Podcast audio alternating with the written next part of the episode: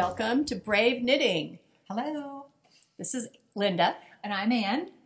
and we want to welcome you to episode two, where we want to talk about making your first garment, Right. or just maybe making any garment. Uh, we're rec- recording this to be released on October 15th, 2019. Right. So, Anne, tell me, when I met you, you were a novice knitter, only knitting, well, you had just started knitting when we met, Right. and I was getting back into knitting Right. and jumping into, I was actually re knitting my very first project, but we'll talk about that a little later. but I want to hear from you as a as a novice knitter, and for someone who didn't have my experience um, learning how to knit, what what intimidated you about making a garment? Everything intimidated me about making a garment. Um, yes, we kind of touched on it last time, but we're going to go a little bit more in depth this time. Um, the first garment that I did with uh, Linda and four others was the Nor'easter sweater by Thea Colman. And anyone who has seen it, uh, we will uh, we'll post a picture of it. But it had cables. It had it was a cardigan, had a shawl collar, had ribbing, and uh, buttonholes. Just everything that you you know breeds fear in in anyone. And uh, yeah, and I think probably starting out, the, the thing that I was most concerned about was the cable pattern. I thought Okay. that that looked so incredibly. You had just finished a vest, I remember at that time. And I kept looking at that thinking, oh my gosh, you know, she did that. That's so cool. There's no way. Maybe someday in 20 years I'll be able to do that. But then I was thrown right into it. Yeah, I had at that time I was working on a, a vest that was really, really a very quick knit. I hadn't I hadn't knit it actually in a number of years, and I was kind of jumping back into knitting at that point. And I found this vest in a book called Best Vests, Oh, okay. and um, I didn't know we were going to talk about this today, so I can't remember the name of the, the the pattern, but it had these gigantic cables, Mhm. and I've always done cables, and I love cables, and I think they're cool because they do look complicated and They really do. they're they're usually usually very simple. Mhm. And this was a, a simple cable, except that it was gigantic. I think Yeah. it was a 21 stitch cable. It went down the middle of her back. It was like a big, thick cable down the middle of and then back. there were ones down the front Oh, too. okay. And this it was like a just like an kind of a longer um, open front cardigan. And yeah, these cables were just gigantic. So they weren't hard, except when you're kind of cabling that many stitches, you're Yeah. really, really, really stretching You need yarn. your muscles. Yeah. So it's interesting you say that um, cables was one of the main things that intimidated you Yeah. because I think in making a sweater, and in particularly in the case of this sweater, cables was probably the least of your worries. I think that's probably true. I remember starting out, uh, Linda said, I really, I, you have to get a, I think it was like a J hook or something, a metal J hook. And she showed me the one that she used since I went yeah, out- the J cable needle Right, is, the cable one is the one that I like. Right. And so I got that and I decided to practice. I thought, and, and that's something that I, that really helped me. I practiced before I actually, you know, started the garment. And so I was practicing the cables and trying to practice with this J hook cable needle. And it didn't work for me at all. I had to try to put those, those, uh, stitches back onto the needle and I just couldn't do it. I was splitting the yarn and it was just a nightmare. And so I really started thinking, how else could I do this? And that comes back to our idea of just, you know, you need to find what works for you because obviously what worked for her was not working for me. And I thought, you know, if I could just knit those cable stitches back off of that, you know, third needle, I would be so much better off. How could I do that? So I started using just a double point needle in about the same size. And in doing that, that made all the difference in the world. And I also was just very, I was very slow and methodical about it. I was so afraid of losing a stitch off of any one of those needles. So I would stop her each one off and I'd get lined up and I'd get set and then I would, you know, just unstop her the ones that I needed to use and do the cables. And, and I just took my time.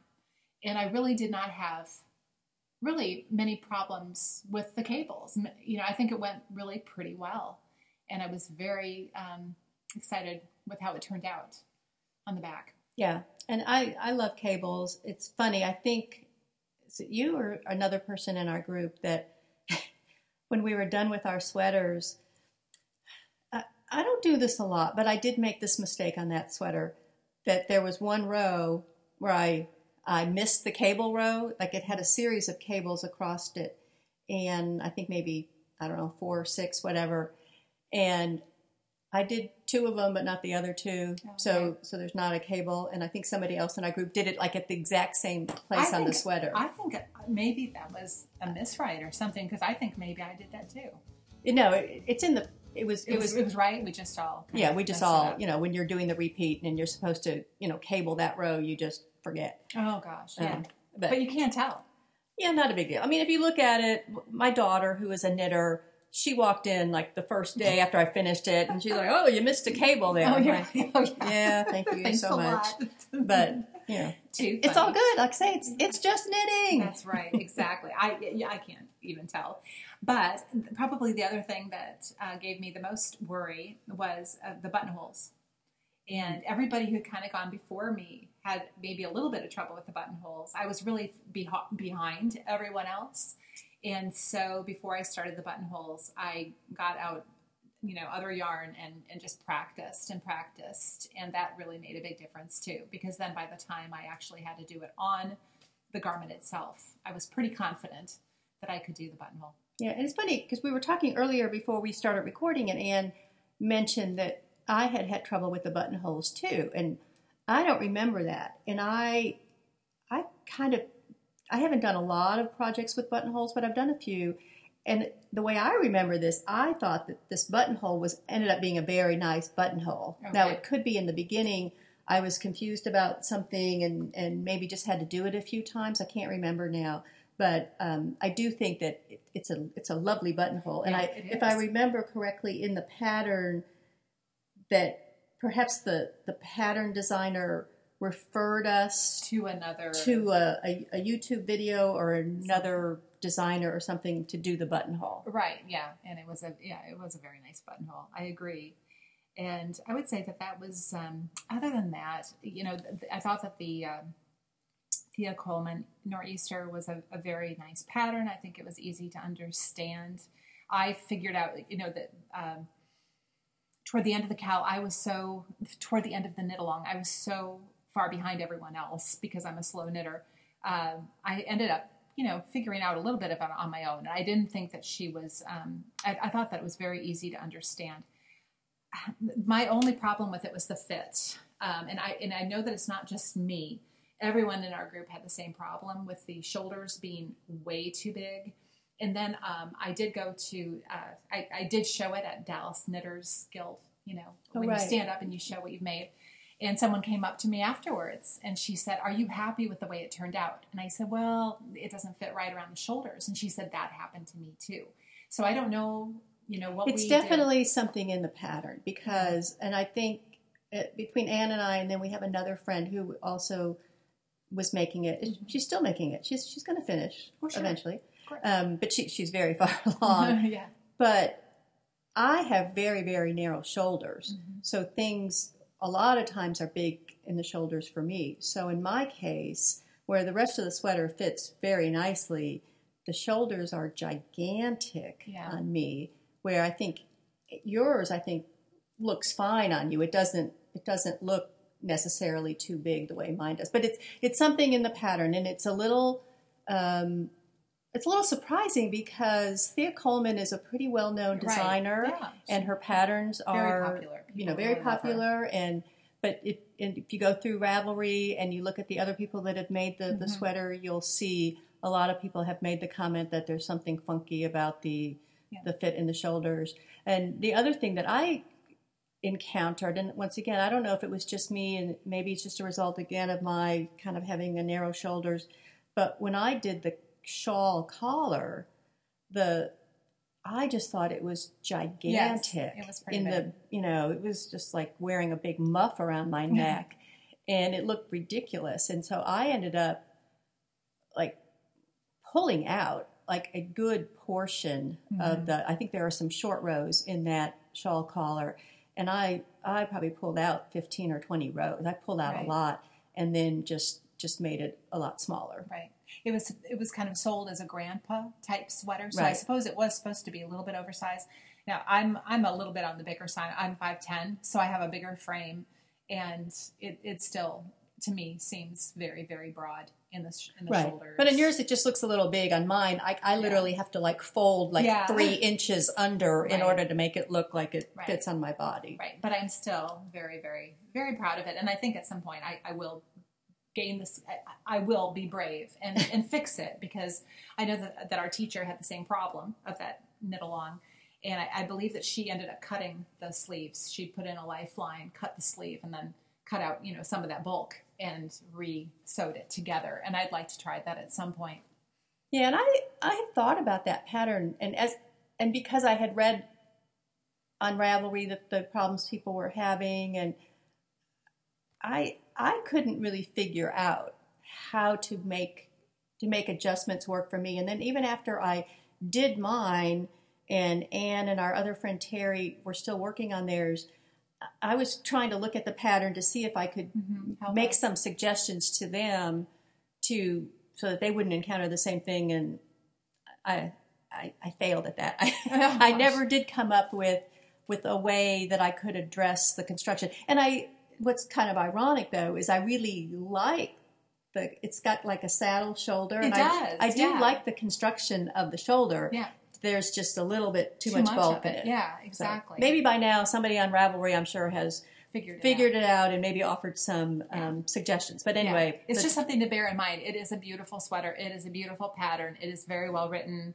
Um, just just b- go into it bearing in mind that it's going to be a little bit big around the shoulders. Look for a fix, or maybe make a smaller size. you know. How about you? I mean, you are the one who has the incredible, you know, beginning sweater story. That I'm very, very fortunate Mm-hmm. in the, um, I briefly mentioned in the last episode, in the mid 80s, I was working in an office and a group of us decided that we were going to go take knitting lessons.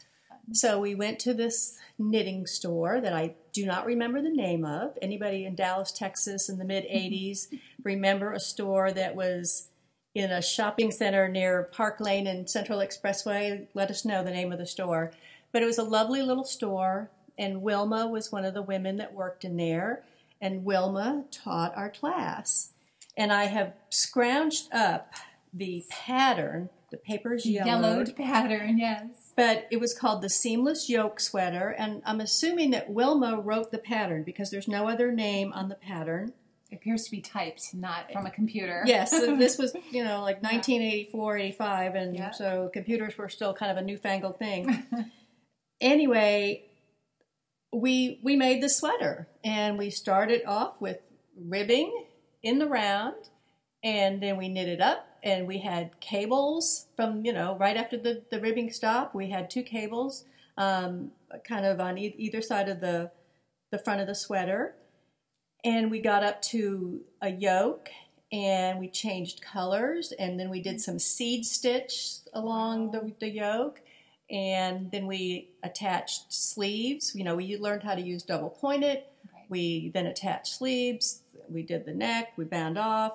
It was all good. And i think we finished that sweater in six maybe eight weeks Wow. i mean pretty quick when you think about it I- for it- beginners. yeah, it takes me two months to make a sweater now, and I've been knitting for over 30 years. So I really have to hand it to Wilma because she just this was this was the beginning project, and we just didn't did it, and we didn't know any better. You know, since then I found out that most people go to a knitting store and they learn how to knit, and they start off by making a you know a squ- a, a rectangle of some type, right? Yeah. Um, no cables, no ribbing, Right. uh, nothing complicated. But I like your way. I like Wil- Wilma's way. but I but I am really grateful to Wilma because she is the reason I'm a brave knitter. yes. And then I we had a uh, the next level class Wilma taught, and I look back at this and I wish I still had the sweater. I don't know what happened to it. We made a sweater that had nine different colors of yarn. wow. So we were, you know, having to deal with color on the on the second project, having to deal with color change, and then there were baubles on this sweater every so often, and and then it had kind of like almost like a puffy sleeve. This is the mid '80s. Remember, Sure. kind of like so it had it didn't have like a normal set-in sleeve, um, and I can't remember.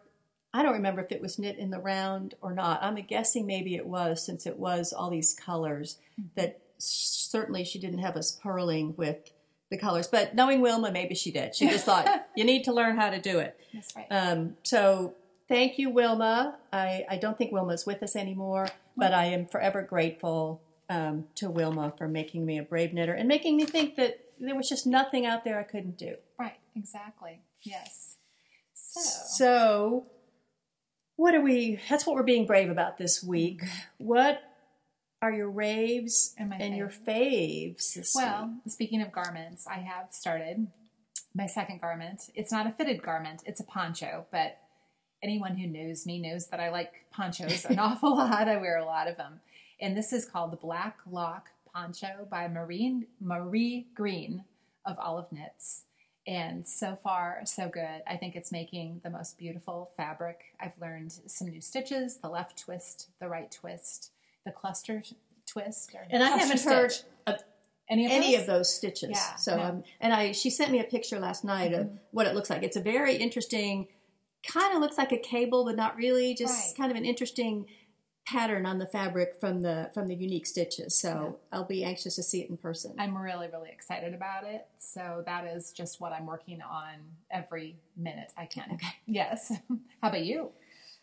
Um, I want to rave about a sweater I finished a couple months ago called Dirty Martini This one is cool. by Ella Torrente. Mhm. And it is a really, really simple, fast cardigan sweater. No, no fasteners, kind of hip length sweater, but just really fun, really easy. Lots and lots of projects on Ravelry if you like to go there and kind of look and see what other people have done before you start a project. It's a sweater that seems to look pretty good on everybody. And I used Malabrigo Rios, which is a yarn I really liked. I had used it for the first time a year ago with the um, the knit along with the nor'easter that Yeah. Anne and I talked about earlier. That was the first time I used the Malabrigo Rios, and I really really loved the Yeah, the, the yarn.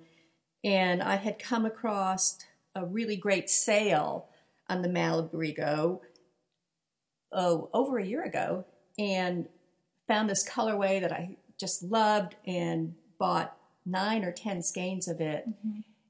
and thought, oh, I'll get around to making a sweater eventually. And then I happened on Dirty Martini, and so I made that. And this sweater practically knit itself in about two weeks. It it has it has a little bit of garter stitch short rows, which are kind of fun. Yes.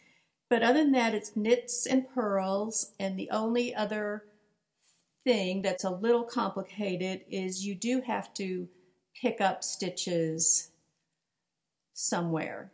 Okay. I'm trying to remember exactly, um, but I think around uh, around the front band.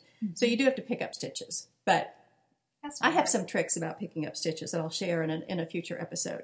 But other than that, just a, a really great um, first garment for anybody Yes. out there looking for a, a great, easy pattern. That sounds great. And that yarn is beautiful. Yeah, I love that yard. Yeah. And um, Do you remember the, the colorway by chance? uh, no, Something to do with the beach or something. I remember it was like something. yeah, yeah, Yeah, it's now. beautiful. Oh my word. All their colors are beautiful. So maybe find it and we'll put it on the Okay. show notes. So Yes. How about misbehaves. Well, that brings me back to, of course, you know, the black lock poncho, um, which I'm loving. But when I started out, I mean, it's not difficult. There's nothing difficult about it. If you can knit and purl, you can figure out the whole thing. Um, but you're doing a lot of different things as you're going across a row. And I tend to, you know, watch podcasts and I um, start to daydream and I mess up. And so I have found um, the, uh, the the most amazing thing, which you all know about, uh, the Lifeline. I mean, I had never used one before. I didn't really understand understand how it would work. you know, how you would put one in, how you would knit with it there. Uh, so I started looking for um, YouTube videos on it. And at first, the first time I, I put my a second uh, circular needle through uh, the row, and then knit with that in there, and it was a little bit difficult for me. Didn't like that. So then I tried just you know using white cotton yarn with a uh, tapestry needle, and that has oh my gosh, that has been a lifesaver. it really is a lifesaver.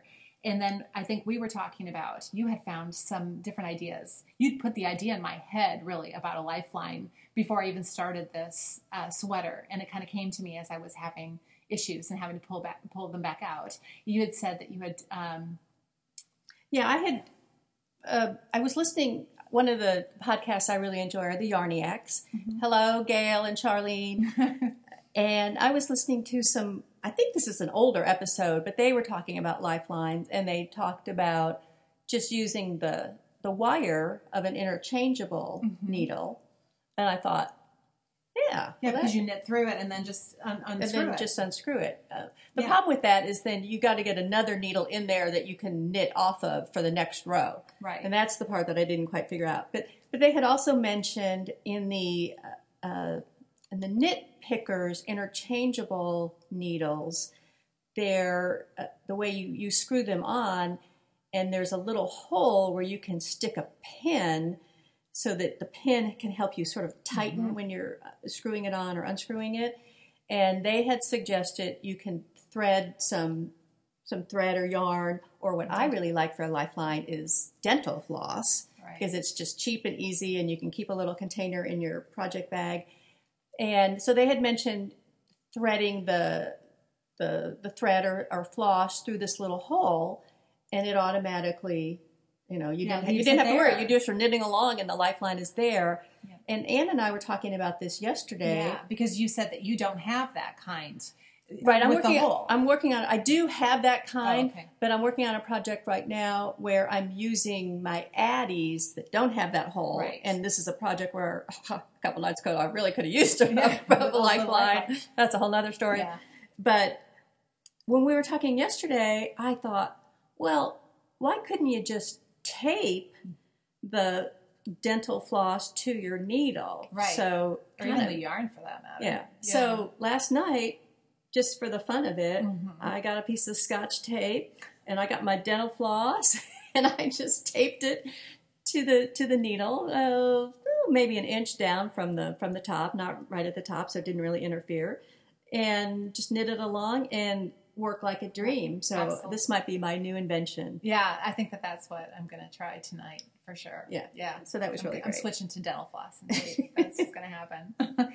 Yeah, I think that the dental floss would be easier too. I mean, the yarn going through there, it's a little bit, you know, it's not hard, but it's still sometimes you get it caught in your needle, right? And you split, and you can get the nice, yeah. like um, slippery, yeah, dental, dental floss, floss that will be really easy. So really easy to pull out too when you don't need that lifeline Absolutely. anymore. Yeah, I love that idea.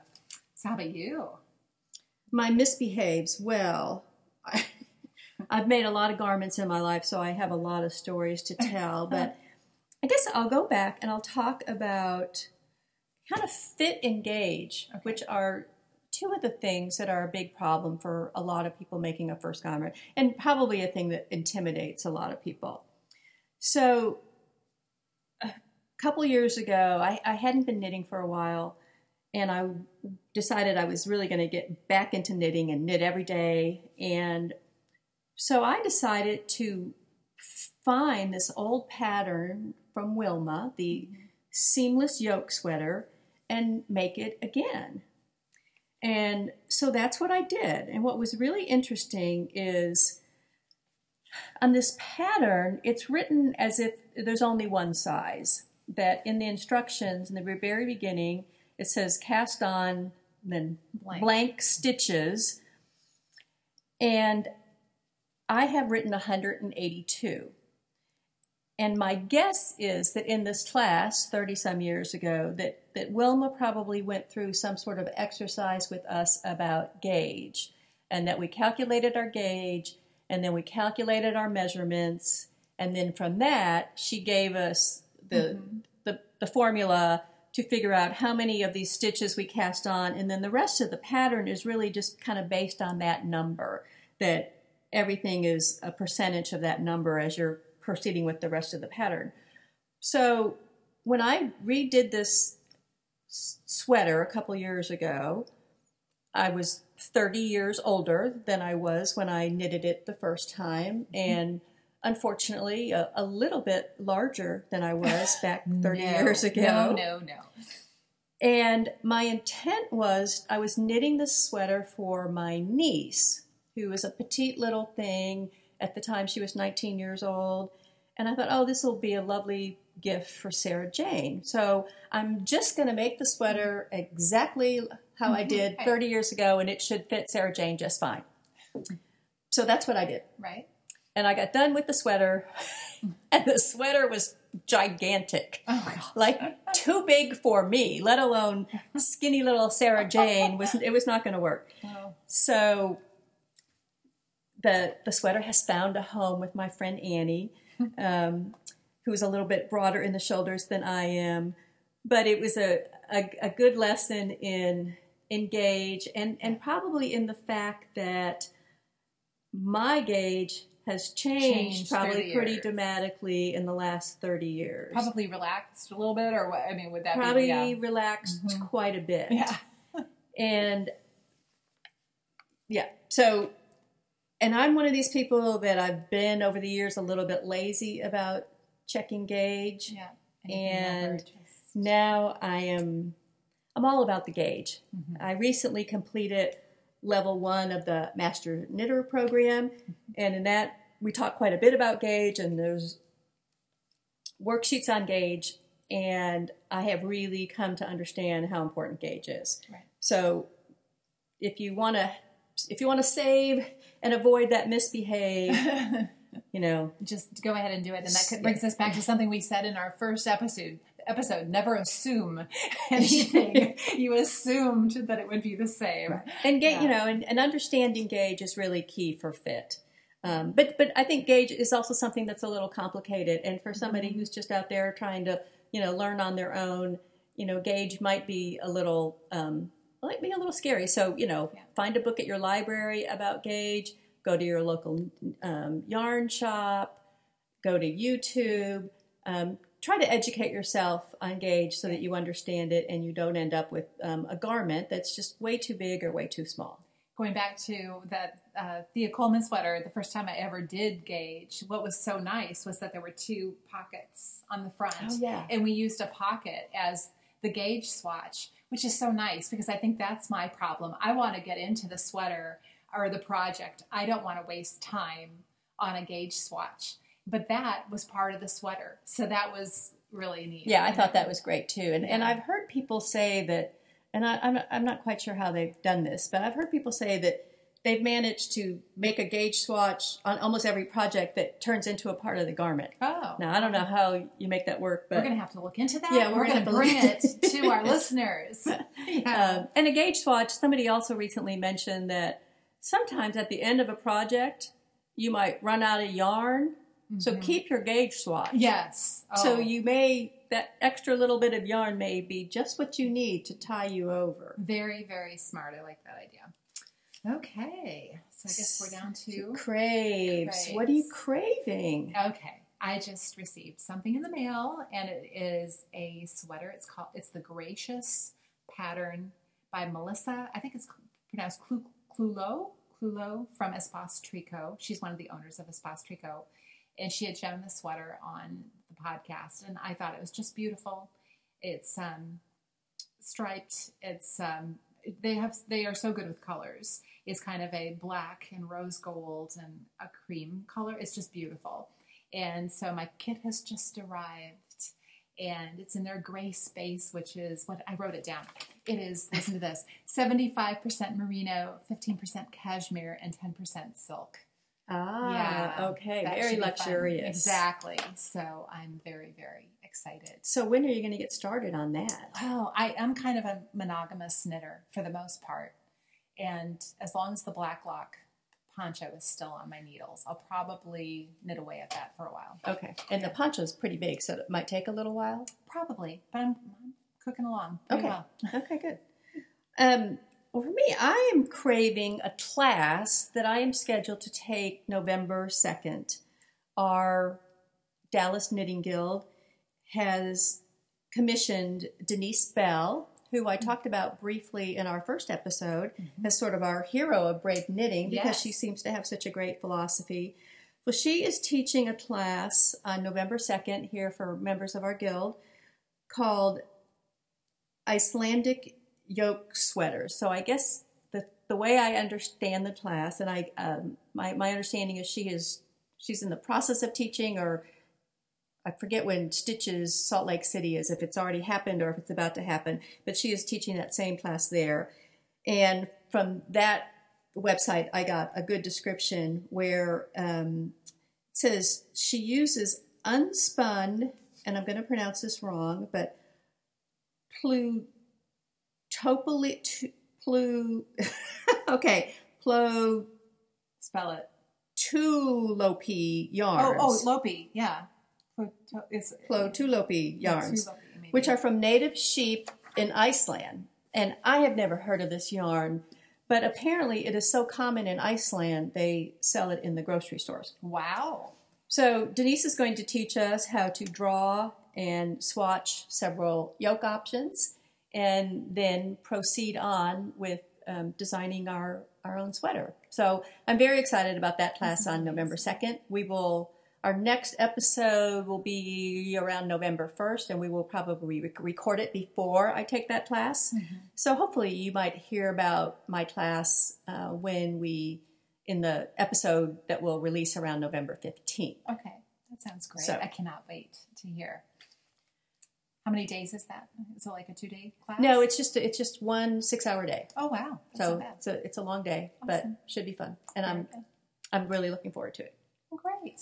Well, I think we have we covered everything. I think we've covered it. So we hope you are all excited out there. If you haven't made a garment, that you run out, Run get out. some yarn, find a great pattern, and then swatch, make a swatch. yeah, swatch, Yes. check your gauge, Yes. and and and report back to us. Let us know how you're doing. We we have a Facebook page. Mhm. We will have a Ravelry group in the next couple of weeks. We have an Anne is page. Doing some stuff on Instagram. Mhm. So we would we would love to hear your comments. Absolutely, and any tips that you might want, want to share with us. Yes, Yes. because we we we're always looking for for new tips and techniques and and um, just just spread the knitting love here. We're here to learn, that's for sure. Awesome. Well, we will see you next time. Thank you so much for listening. And remember, Be Be brave.